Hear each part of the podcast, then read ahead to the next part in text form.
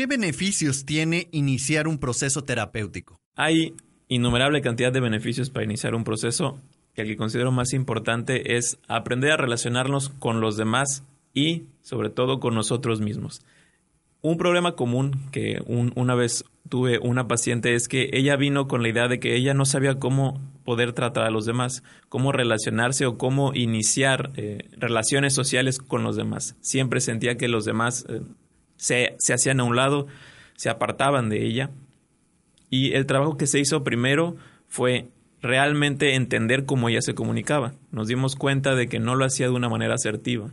Lo hacía todo bastante directo, no con esos filtros que tenemos nosotros para entender que muchas veces no podemos decir ciertas cosas aunque las sintamos. Alguien puede, alguien tener una camisa horrible, pero bueno, en ese momento tú no puedes decirle tu camisa es horrible. Hay, hay, bastante, hay, hay otras formas más elocuentes de hacerlo. Pero bueno, con, con, ese ejemplo, ese era el problema que ella tenía. Entonces, como se puede trabajar una, con una persona así es cambiar esa manera de comunicarte. Una buena comunicación siempre se va a basar en expresar lo que estoy sintiendo y obviamente lo que está pasando. Entonces, un beneficio de, un proceso terapéutico es poder aprender a comunicarnos con los demás, saber expresar nuestros sentimientos, porque no nos enseñan eso. En, la escuela no hay una materia de inteligencia emocional o nuestros padres nunca nos enseñan a, poder expresar libremente lo que estamos sintiendo. Siempre es, no llores, ya no eres un niño. O eres un hombre y no debes llorar.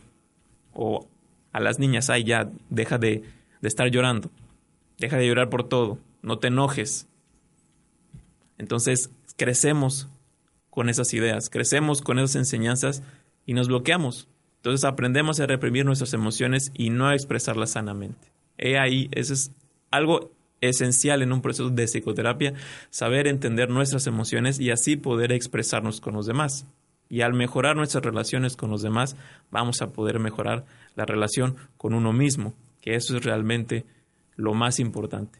Cuando tú estés bien contigo, vas a poder estar bien con los demás. Y el comunicarte y expresarte es una parte esencial dentro de ese proceso de crecimiento,